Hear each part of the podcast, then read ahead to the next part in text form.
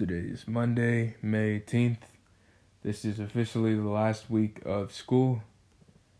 And today I took my first AP test for AP Biology. And I went in pretty confident. You know, I got a good night's sleep. I woke up a few hours before the exam started. I got on on time. I had my notes and stuff pulled up next to me. And I I don't want to say I bombed it but I I'm pretty close. I did pretty close to the worst that I could have done.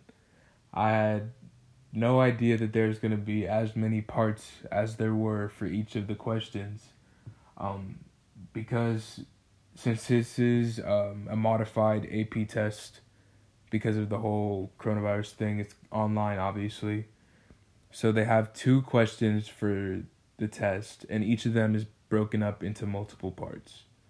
So the first question is broken up to part A, part B, part C, you know, that type of thing. And in all the practice ones that we had been doing with our biology teacher, they only went up to part D. So there was four parts in each question. But when I clicked into the test, there was A through J, which is a 10 part question that I had to complete in 25 minutes. And then when you submit that one, there's a second one that you have to do in 20 minutes, and it's A through F. So that's still six parts? I don't know. Seven, six? I don't know. I can't count. Either way, it's a lot to answer in a short amount of time, is what I was trying to say.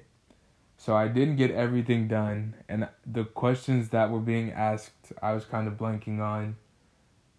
And obviously, I finished on time and everything, which is good so I can get some credit, but I just don't know if what I did was enough to pass. And that kind of sucks because one of the only reasons I took the course was because I wanted college credit for it. You know, I wanted to be ahead of the game. When I entered college, I would already have some credits there. And I know that most people know that if you pass the AP test, you get a certain amount of credit and it's on a scale of one to five.